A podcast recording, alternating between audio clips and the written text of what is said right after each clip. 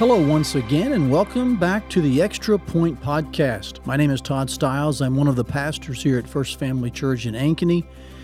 And uh, the Extra Point Podcast is an opportunity for us to take a look back at the previous week's text and bring some additional observations, some further insight, so that we can continue to grow and mature as God's people and serve His church well. And so, this is the point of the Extra Point Podcast. And today we're going to be looking back at the verse upon which we focused last week. It was Ephesians chapter 4, verse 11, in which we have a listing of, an, of, of several spiritual gifts, perhaps four, perhaps five, depends on where you land on that view. And I was able to kind of go over some of those in the message, so I won't review that here.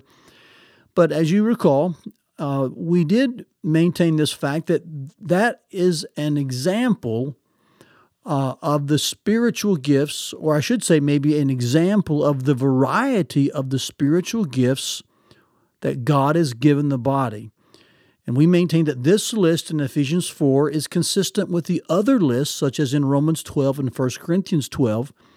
And as such, it is just an example of the gifts available then and available now within the body of Christ. I would encourage you to go back and hear the message if perhaps this is even prompting further questions, or if you didn't hear the message and you're curious of my stance, or even our church's stance and perspective on these four or five gifts listed in Ephesians 4:11. Go back hear that. Um, let me just say that though, after um, kind of laying out my perspective on those gifts, as well as the principle upon which that perspective rests, I think it would be helpful to mention this here that my perspective leads me to believe that the best question to ask now is not, are they available, but rather, how do they operate? And in all frankness, often we've become focused on which gifts are available. And there's been debate about that. We've got different camps, such as continuationist, cessationist, perhaps even a blending of the two at times, or different modifiers, such as cautious continuationist. Um, and I don't know if the best question is, are they available? I think a better question is, how do they operate? Now, this is assuming and taking for granted that they are available. I believe that is the um, overwhelming weight of Scripture when you take the lists and realize they are consistent um, lists and consistent examples of the gifts available to the first century church and to the church in ensuing centuries. Uh, Paul is consistent in his teaching in both Romans, First Corinthians, and Ephesians that here's an example of the spiritual gifts available.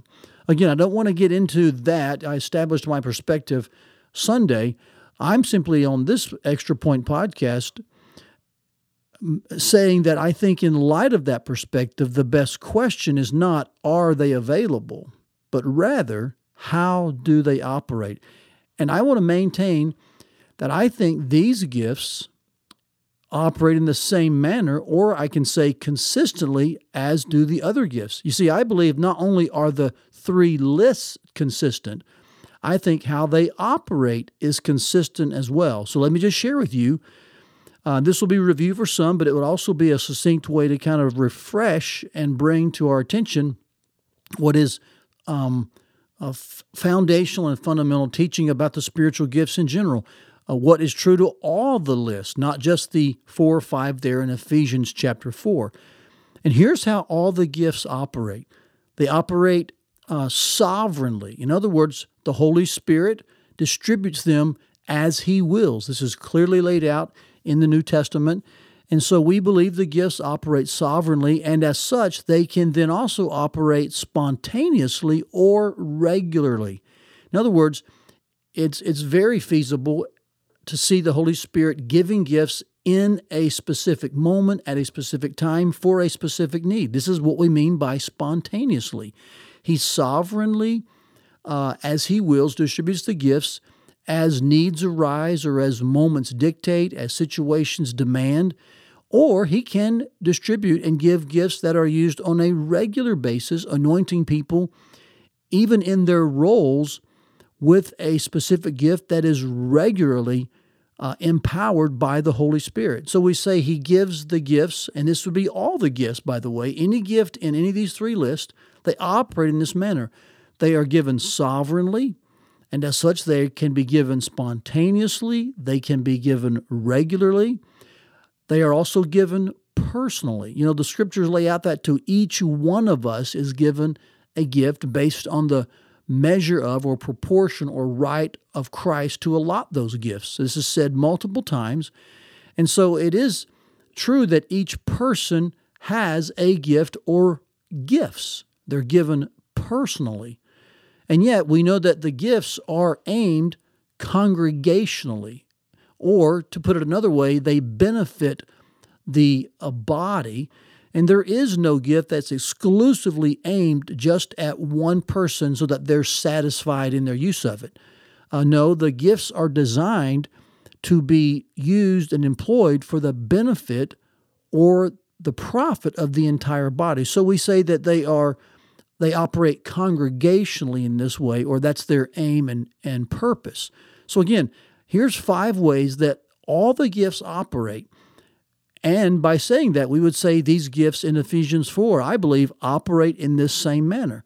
They're given sovereignly, spontaneously, regularly, personally, and congregationally. Now, when you hear me say that, and you understand that I believe this is the better question, not are they available, but how they operate. And of course, I base this best question on my perspective, then you'll understand a couple of things as well. First of all, I don't see them as not operating.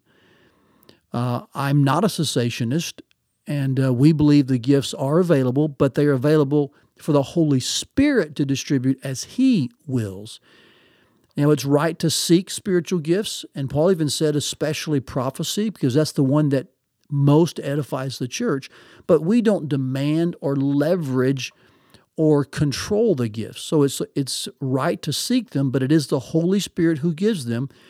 And so we believe they are available and we should seek them. And so we do see them as operating under the distribution, the sovereign distribution of the Holy Spirit. It's also important to note this that this list, uh, which is an example of the gifts uh, given to the body, uh, of the variety of the gifts given to the body, I because of my perspective and how they operate, I don't believe that seeing them in what is known as the apest fashion or the fivefold manner, I personally don't think that's the best way to see these gifts. So I don't see them not operating, and I don't see them in an apest fashion. Now you may be wondering what is apest? What's the fivefold, um, you know, function or fivefold meaning here? I would just encourage you. You can Google that. Um, it's not heretical at all. It's just a different viewpoint and a different way of seeing them. I don't quite see it in this text the way they do. Uh, APES stands for apostles, prophets, evangelists, shepherds, and teachers. And if I understand this view correctly, it maintains that every person in the church operates out of one of these primary gifts. And so they see these uh, five they would see it as five areas. They see them really as kind of motivational or underlying. Um, uh, I wouldn't use the word personalities, but kind of the way you're wired. And so you tend to operate out of one of these mindsets. And so I think they would say that everyone's one of these five and that things, things flow out of that. I don't quite see the list that way. I think it's inconsistent with the other lists that are mentioned in Romans and First Corinthians. And so just remember that when you develop a perspective, it also then affects what flows from that perspective. Um, and so, because of my, of my, perspective, which I laid out Sunday, uh, I don't see these gifts as not operating, and I don't see them as operating in this fivefold apest manner. Instead, I will maintain this. I see the list themselves, the list itself, as consistent with the other lists, meaning these are examples of the variety of gifts given to the body, as such, they are available, and as such, they operate in the same manner as the other gifts, which is they're given sovereignly, often spontaneously or regularly. They're given personally and they're given congregationally, or in other words, for the body's benefit. In that way, I think we have personally the most consistent understanding of the three lists, which give us each different spiritual gifts and describe for us the variety of the gifts in the body. And I want to encourage you, even as we talk further about a perspective and realize that when we have a perspective, it often then has consequences or it means certain things, and it's important to be consistent in that. I want to encourage you that even as we debate that and discuss that, the real goal is to make sure that even in our differing perspectives, we are pointed at the principle underneath the perspective, which is this that all spiritual gifts are aimed at the body's maturity, uh, at profiting the body, and making sure that we are decreasing immaturity and increasing maturity, whether that's um, listed in Ephesians 4 as maturity, or other words are used in Romans 12 for mutual care, um, or 1 Corinthians 12 in the same way. Uh, the, the end game is that the body profit across the board, that it's these gifts are for the common good. So, can I encourage you, even as you've heard me lay out my perspective, and even in this podcast, can I give you more reasons why I don't see them in certain ways and why I do see them in other ways and how they operate? Let's not argue incessantly about that. Let us instead, even in our differing perspectives, perhaps, let us realize that, that we must point our perspectives at the end game of maturity. That's the principle undergirding all the spiritual gifts. They're given for the body's growth and strengthening and maturity. And I'm praying that even as we perhaps smile and grin and chuckle about the ways we see things differently in spiritual gifts, we will use them and seek them and ask the Holy Spirit to gift us with every gift that's available so that the body of Christ increases in its maturity. Well, I'll talk to you next week on the Extra Point Podcast. Thanks so much for listening in, and I'll see you next week.